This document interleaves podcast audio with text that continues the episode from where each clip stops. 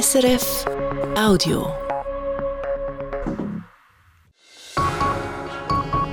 Das Tagesgespräch mit Simon Holliger.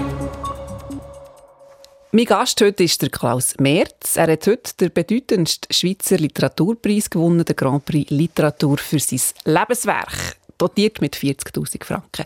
Herzlich willkommen im Tagesgespräch und herzliche Gratulation. Dankeschön, Frau Holliger. Danke für die Einladung. Ihr habt in eurer Karriere ja schon viele bedeutende Preise gewonnen, aber den noch nie. Mhm. Seit jetzt achtundsiebzig. Viele in Literaturszenen sagen, endlich bekommt der Klaus Merz den Preis. Empfindet ihr das ähnlich? Endlich? Ja, nein. So, ich habe nie auf, auf etwas so gespannt eifern. Natürlich freut es mich sehr. Aber, äh, und es ist ein schöner, vor allem auch, dass es jetzt daheim wieder ist. Das Zeitchen sind Preise von, aus dem Ausland äh, gekommen gewesen, von Deutschland und Österreich die letzten Jahre. Und jetzt ist daheim der Grosspreis. Das freut einem natürlich. Aber es ist, ja, es ist ja wie die Schweiz, die ihre besten Literaten, Literatinnen kürt mit diesem Preis. Was bedeutet das euch? Ja, natürlich ist es eine Bestätigung und eine Anerkennung. Und was ich eigentlich auch schön finde, ich denke, äh, die Jury sind jetzt jüngere Leute. Ich, ich kenne sie gar nicht persönlich. Und äh, das freut einem ja auch. Es hat, gibt ja eine Zeit, wo man Kritikerinnen und Kritiker dann etwa gleich alt sind wie wir selber. Und äh, jetzt sind es schon wieder die, die nächste Generation. Und dass die das dann nicht ausführen, äh, so, das ist natürlich auch besonders. Ja. Und ist ja noch speziell, eben, da kommt der Preis für, das, für euer Lebenswerk über, ob schon ja euer Leben noch voll im Tun ist eigentlich. Ja, ja, aber äh, wissen Sie, wenn man kann sagen, das nächste Jahr wird die achtzig, dann ist es halt schon... Äh, äh, Ja, wird es ein bisschen schmäler, das Trottoir. Also der Preis ist, ist gut jetzt für das Lebenswerk. Sehr schön. Aber noch nicht abgeschlossen, das Lebenswerk? Nein, also es kommt noch ein Band, der achte Band, wo, der neunte ist schon draus von der Gesamtausgabe, oder Werkausgabe, die Markus Bundi rausgibt. Und äh, der achte kommt noch, der achtundachtzigste So planen. Das ist sicher noch, was kommt, ja. Sie schreiben ja Prosa, zum Beispiel die Novelle «Der Argentinier» oder der Kurzroman «Jakob schläft». Sie sind auch Lyriker, schreiben Gedichte. Das Bundesamt für Kultur hat geschrieben zu dem Grand Prix Literatur, das es vergeben hat. Es werde eine eher leise, jedoch umso eindringlichere und gewichtige Stimme ausgezeichnet. Und ihr selber habt mal gesagt, ihr seid eigentlich immer radikal leislich gewesen. Warum? Ja, weil die radikal Lauten, die hört man gar nicht. Oder man hört sie einmal und nachher denkt man, äh, das ist wie, wie die, die durch die Bahnhofstrasse fahren mit den vier Auspüffen. Und ich, mir langt eigentlich so ein Topolino-Auspuff. Äh, und ja, man hört es besser letztlich. Es ist inniger. Hat nie den Drang gehabt, mal Luzi auf den Tisch zu holen? Also, lassen Sie, ich, manchmal werde ich auch verrückt oder so. Oder äh, sagen etwas, wo, wo vielleicht äh, verletzend ist. Das gibt es schon auch. Also, so, so eine Leislige bin ich selber nicht. Aber wenn es ums Metier geht, glaube ich, habe ich eher das Gefühl, man müsste die, die, eben die innige Spur fahren und nicht die, die äußere. Wenn eure Kritiker und Kritikerinnen über euer Gedicht, über euer Werk schreiben, bewundern Sie ja gegen eigentlich eure Fähigkeit, eben mit sehr wenig Wort viel zu sagen. Also ihr verdichtet, ihr löst Wort um Wort weg, bis nur noch der Essenz dasteht. Wieso denn der Drang zu dieser Reduktion? Also, es ist ja so, ich habe äh, eigentlich relativ, ich habe ja früh angefangen zu schreiben, schon im Seminar, Lehrerseminar, und habe einfach gemerkt, dass gerade hier, ich habe mit Gedicht angefangen, dass ein Gedicht immer auf den Kern zugeht, in guten Gedichten. Der Kern vom, vom Wesen, vom Wesentlichen, äh, vom, vom Leben auch, wird thematisiert.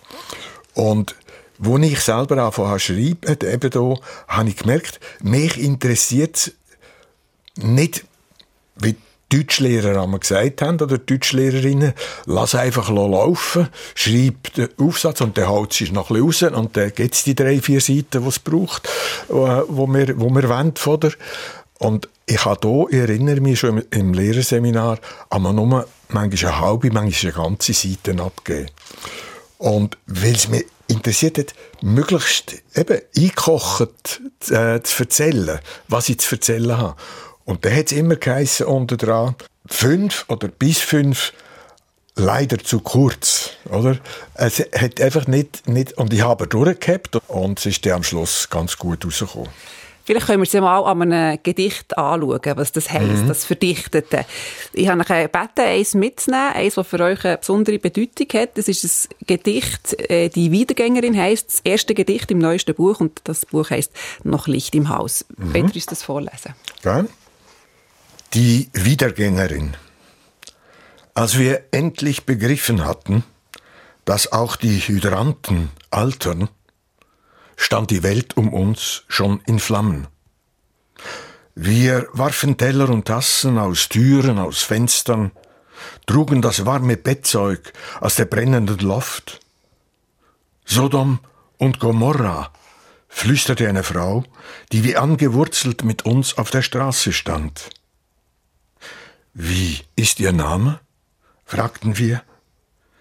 Ich habe keinen, sagte sie. Die Wiedergängerin mit einundsiebzig Wörtern, also erzählt, beschreibt ihr äh, unsere Gegenwart. Ja, das Verrückte ist eben an dem Gedicht, wo ich's, das ist eines der letzten, das ich geschrieben habe für den Band. Und plötzlich habe ich da gemerkt, es ist ja ein Thema, das mich seit der Kindheit umtreibt. Seit der Kinderbibel, die ich einmal gelesen habe, wenn ich krank war. Äh, dort habe ich «Lot's Weib» gesehen. Sodom und Gomorra, Schnorr von Karlsfeld hat das in prächtigen Radierungen und, und äh, kräftigen Bildern gezeigt. Das hat einem geschudert eigentlich, aber umso mehr hat man es angeschaut. Ne? Und was mich immer so da schon ungerecht gedacht hat, dass die, die schaut, was passiert da, welcher Schrecken wird da, äh, die wird zur Salzsäule äh, äh, äh, äh, versteinert, äh? Die Lot's Weib. Und ich habe es gar nicht so bewusst gehabt, die, dass, es, dass es mich so früh schon gepackt hat. Und im, im Roman «Jakob schläft», dort widme ich ihr ein ganzes Kapitel. Weil ich einfach finde, dort liegt das Problem von uns. Wir schauen nicht her. Wir schauen nicht her auf unsere, nicht nur, das ist die Strafe für alles Schlechte in uns, die göttliche Strafe, so Gomorra, nicht ausgedrückt äh, in einer Geschichte. Aber es ist wirklich, und darum hat es mich eben erzürnt, dass die, von früher weg, dass die Frau äh, kaltgestellt wird, die, die den Schrecken wahrnimmt, die, wo und solange wir nicht zurückschauen, solange wir nicht heranschauen, nach Gaza oder in die Ukraine und nicht sagen, halt, oder? Äh, solange wir das nicht, nicht mit allen Mitteln versuchen, äh, läuft es seit Sodom und Gomorra weiter. Unter dem gleichen Stern im Grunde genommen. Und eben der, der Hydrant, den ihr ja da auch drin habt, der so ein bisschen so eigentlich eben der Feuerlöscher sein, der Garant, dass es dann schon gut kommt, der funktioniert eben auch nicht mehr. Nein, der funktioniert auch nicht mehr. Und ich glaube, das Gedicht ist ausgegangen von dem Bild vom Hydrant. Und zwar dann wieder ein ganz einfaches. Im täglichen Leben sieht man Hydranten, oder? Und es hat Zeiten gegeben, wo sie dann langsam angemalt worden sind von Schulklassen als Männchen. Äh, und plötzlich sind auch die Hydranten, die ausgesehen wie ewig, äh, die Wasseranschlüsse, sind einfach Röhren geworden. Fast wie in New York, dort sind sie schon früher so gewesen. Also, dass auch Hydranten müssen ausgewechselt werden, dass sie alt werden, wie wir auch, die doch aus Eisen sind und wir nur aus Fleisch und Blut. Das hat mich zuerst beschäftigt, glaube ich. Und ja, dort wollte ich weitergehen. Und das sind die Tassen und Teller, das ist von, kommt in meine Kindheit zurück, Tassen und Teller. Mein Vater war bei der Feuerwehr gewesen. Und er hat von einem grossen Brand, Hotel in unserem Dorf hat brunnen. Ich erinnere mich als kleiner Bub, als ich das, den, den Nachthimmel gesehen habe, den roten Himmel. Und der hat, hat er erzählt, das Wahnsinnige war, dass die Leute, auch Gäste und, und die, die geholfen haben, dass sie Teller und Tassen zum Fenster ausgerührt haben. Und das Bettzeug und Tischtücher und Servietten haben sie runtergetragen zum Haus aus. Also die völlig Verdrehung, oder? Und dort dreht es noch einmal eben weiter das Gedicht zu Sodom und Gomorra. Und eben, da, wir sind... Wir sind nicht zu benennen, oder? Kann man sagen, oder? Wir haben keine Namen, wenn wir nicht schauen, was geschieht. Woher das wir kommen. Ihr ähm, habt jetzt sehr viel erzählt, was in diesen einundsiebzig Wörtern drinsteckt. Und eben, wir haben es gesagt, ihr möchtet möglichst verdichtet schreiben, zur Essenz kommen, zur Magma, sagt ihr auch. Ja. Das ist wie eine Kernbohrung. Wie seid ihr da jetzt da vorgegangen? Gibt es da ganz viele verschiedene Versionen, die immer, immer, immer ein bisschen dichter werden? Ja, eben nicht. Also ich treibe eigentlich mein, mein Zeug vor, wie eine, eben wie eine Kernbohrung. Also, äh, ich tue nicht, ich habe meine Schüler, die ich noch Deutsch gegeben habe, ich habe gesagt, lernt einfach laufen, schreibt drauf los. Ich selber mache es nicht so. Ich gehe eigentlich Schritt für Schritt, Wort für Wort fast vorwärts, seit, seit Anfangs. Und das ist auch bei, bei der Prosa so. Also, äh, also eine Version gibt es noch? Und nein, schon nachher gibt es dann schon sieben Versionen, mhm. noch von denen, aber schon gedrungenen Sachen und, mhm. und äh, eingekochten Sachen. Nochmal durch Sieb, sozusagen. Und nochmal durch Sieb. Lass liegen auch, das ist wichtig. Und dann wieder frisch anschauen. Ja. Und welche Rolle spielt eure Frau, die äh, ja, eure Erstleserin ist, ja. Selma Merz? Sie ist, äh, sie hat ein unwahrscheinlich gutes, intuitives, äh, einen intuitiven Zugang zu Texten, nicht nur zu meinen. Wo sie spürt, das stimmt oder das stimmt nicht. Und da bin ich froh, wir haben daran ganz früh gelernt kennen, Ende Lehrerseminar war das. Und ich habe ihre zwei Jahre später den ersten schmalen Gedichtband, Bogenband, gewidmet, weil es da schon so war und natürlich mit mir zusammen dann auch. Wir haben uns wie als Leser und, Leser und Gegenleser, Schreiber und Gegenleserin äh, weiterentwickelt und sie ist mir sehr, ja, das ist ein sehr wichtiger Teil, glaube ich, auch von unserer langjährigen Beziehung, dass immer wieder äh, ja, sie, sie, sie kann auch, wenn's, sie kann einfach mit dem, mit dem Finger auf das zeigen, wo's vielleicht, wo ich vielleicht selber gedacht habe, geht euch da durch oder nicht. Und wenn sie dann den Finger dort drauflegt, dann weiss ich, da muss weg oder da muss geändert werden. Und dann hören sie. Also das äh, akzeptieren sie. Mhm. Natürlich immer ein bisschen widerspenstig mhm. zuerst, oder? Weil man sich auch ertappt fühlt. Und, äh, und dann bin ich aber immer froh, ja, um das Echo. Themen, die sich durchziehen in eurem Werk, sind die Vergänglichkeit und auch der Tod. Sind das Themen, die euch gängig begleitet haben, also als Mensch und als Dichter? Ja, ja es war halt so, gewesen, weil äh, also meine Familie hat es ein bisschen schwierig gehabt. Der erste Bruder ist gestorben bei der Geburt, weil man ihm das Knick gebrochen hat. Der zweite bin ich da gewesen. Ein bisschen schmaler Wurf eigentlich, haben sie mir einmal gesagt. Und dann haben sie auch Angst gehabt. Äh, dann, es, sie geht's, und der, der, der dritte Bruder, der Jünger, der Martin, ist äh, mit einem Hydrozephalus, mit einem sogenannten Wasserkopf auf die Welt gekommen. Und das hat mir erst spät gemerkt und äh, ist mit dem grossen Kopf durch die Welt gegangen. Ist auch ein Dichter gewesen? Hat auch Gedichte geschrieben. Ich habe angestoßen dazu und er hat das lichthändig eigentlich wahrgenommen, obwohl er, er hat ein Jahr Schule gehabt, wo er gelernt hat, lesen und schreiben, also auf der Schreibmaschine. Äh, die Hand war zu wenig sicher gewesen, für äh, eine Schnürli-Schrift zu machen. Und hat tolle Gedichte geschrieben. Es gibt ein Band, das ja dann auch äh, rausgekommen ist. Er ist mit dreiunddreissig schon gestorben, ja. Also sehr jung. Euer Vater hat auch unter epileptischen Anfall ja. gelitten, eure Mutter schwermütig gewesen. Der hat eurem Brüder mal geschrieben, vielleicht sind wir in unserer Familie schon zu oft gebissen worden, weil das Schicksal, oder wie man es nennen mag, manchmal noch spitzigere Zähne hat als Vatis Hundefreunde. Also das spitzige Schicksal, hat das euch auch zum Schreiben gebracht, zum ja. Sprache finden, zum Benennen, Benamsen. Ja, und ich glaube, es hat eben auch die, die eine Seite entwickelt. Nicht die vom, vom, äh, vom normalen Leben, sondern das, was wir sind auch ein bisschen eine verschworene Gemeinschaft geworden. Wir haben einander äh, durchgetragen. Da hat es viel Konflikt gegeben. Aber meine Frau sagt immer, bei eurer Familie ist alles auf den Tisch gekommen. Man hätte nicht anders können. Und das war etwas Wichtiges.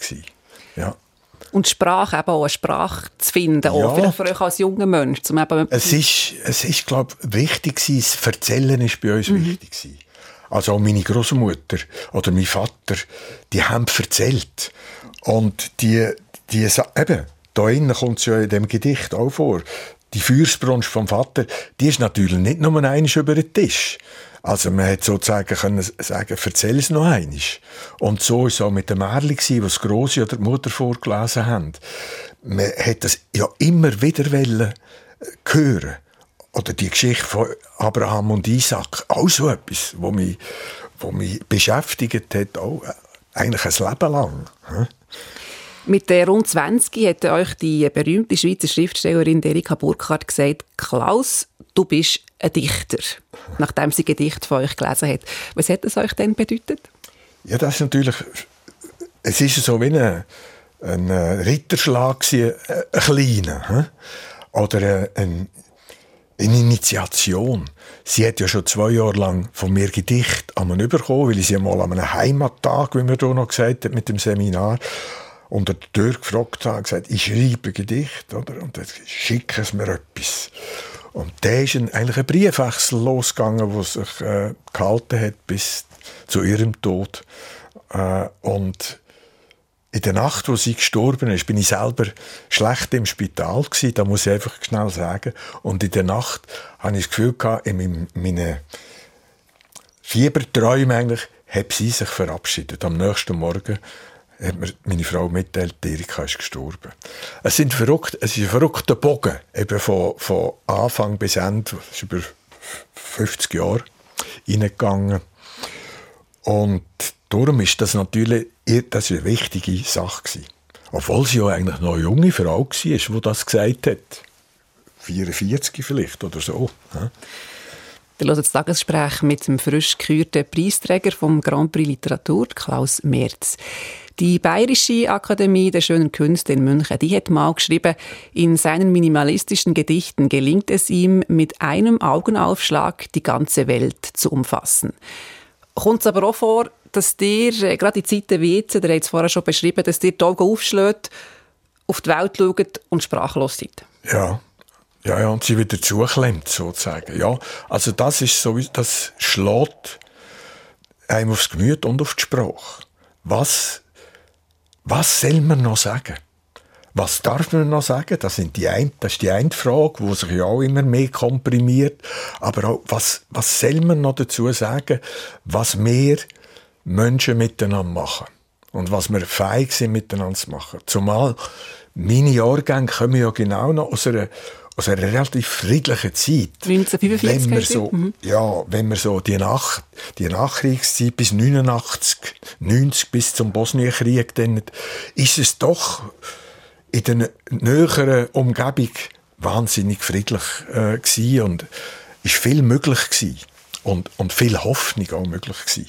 Nicht nur ein Optimismus, da haben ja alle optimistisch oder pessimistisch, aber Hoffnung, wo etwas Aktives ist eigentlich, wo man noch immer herzielt, wo man denkt, wir können es besser machen, oder?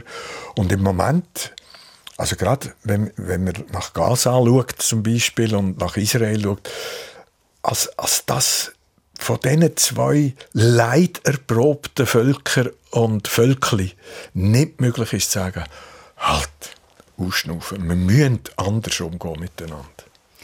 Ich habe vorhin noch gesagt, was man noch darf sagen.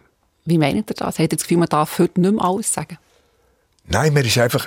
Ich, ich, die, es gibt so eine Aufregungskultur, wo man lieber eben wieder auf die schlimmen Sachen, auf irgendeine falsche Formulierung oder auf eine, eine Gender...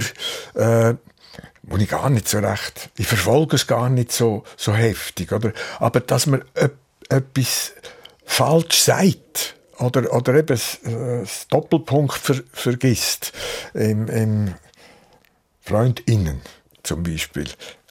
Und, und das ist einfach, das ist richtig, dass man das thematisiert, aber es darf nicht so eine, es gibt Gewichtigeres, das wir uns zuwenden müssen, weder, weder unsere äh, kleinen Verletztheiten.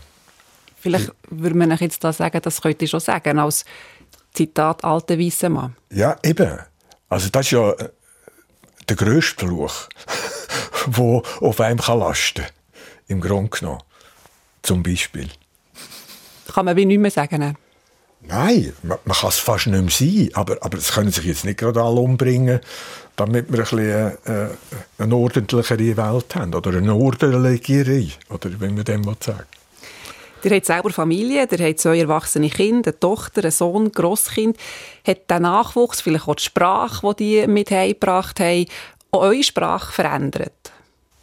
Ja... Nein, eigentlich nicht. Aber, aber es war nicht etwas zum Korrigieren oder so. Mhm. Aber ich hatte das Gefühl, die Kinder die sind, schon, sie sind selber auch sehr, sehr sprachwach. Jetzt habt ihr heute mit achtundsiebzig die höchste Auszeichnung von der Schweiz bekommen, eben den Grand Prix Literatur. Eigentlich hättet ihr ja vor acht Jahren mit siebzig hören, dann hättet ihr gesagt, so, jetzt ist, jetzt ist genug. Habt ihr aber gleich nicht gemacht? Seid ihr froh? Ja, Ich habe eigentlich, der Grund war, weil ich habe schon fünfzig Jahre geschrieben, mit siebzig. Und, und viel, viel, die Gesamtausgabe war praktisch schon da gewesen, oder? Und es hat mit dem, was wir vorher angesprochen haben, mit der Sprachlosigkeit etwas zu tun. Also ich das Gefühl hatte, ich habe, glaube ich, gesagt, was ich, was ich zu sagen habe. Und ich wollte eigentlich, wenn man schreibt, ist man ja auch permanent ein bisschen auf, auf Recherche nach sich selber und auf Rechenschaft ablegen, sich selber.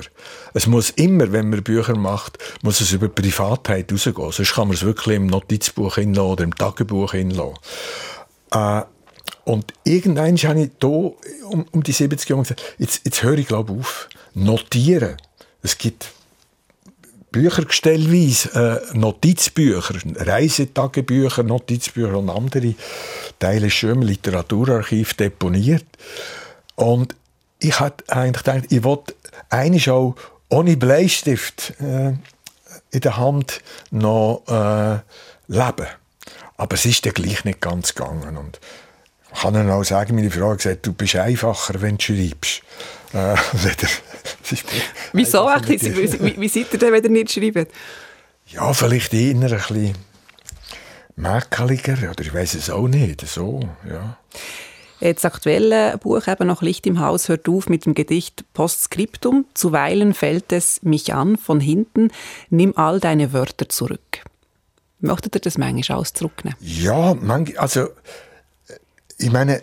Mein Schreiben ist sowieso eigentlich nahe am Schweigen gebaut. Die ganze, das ganze Werk, glaube ich. Und, äh, eben, wenn man manchmal so irritiert ist von der Welt und von dem, was Gewicht hat in der Welt und was verhandelt wird in der Welt, dann denke ich, das hat mit dem zu tun, dann denke ich manchmal, oh, hat es gescheiter nichts gesagt. Ein bisschen so, oder? Ja.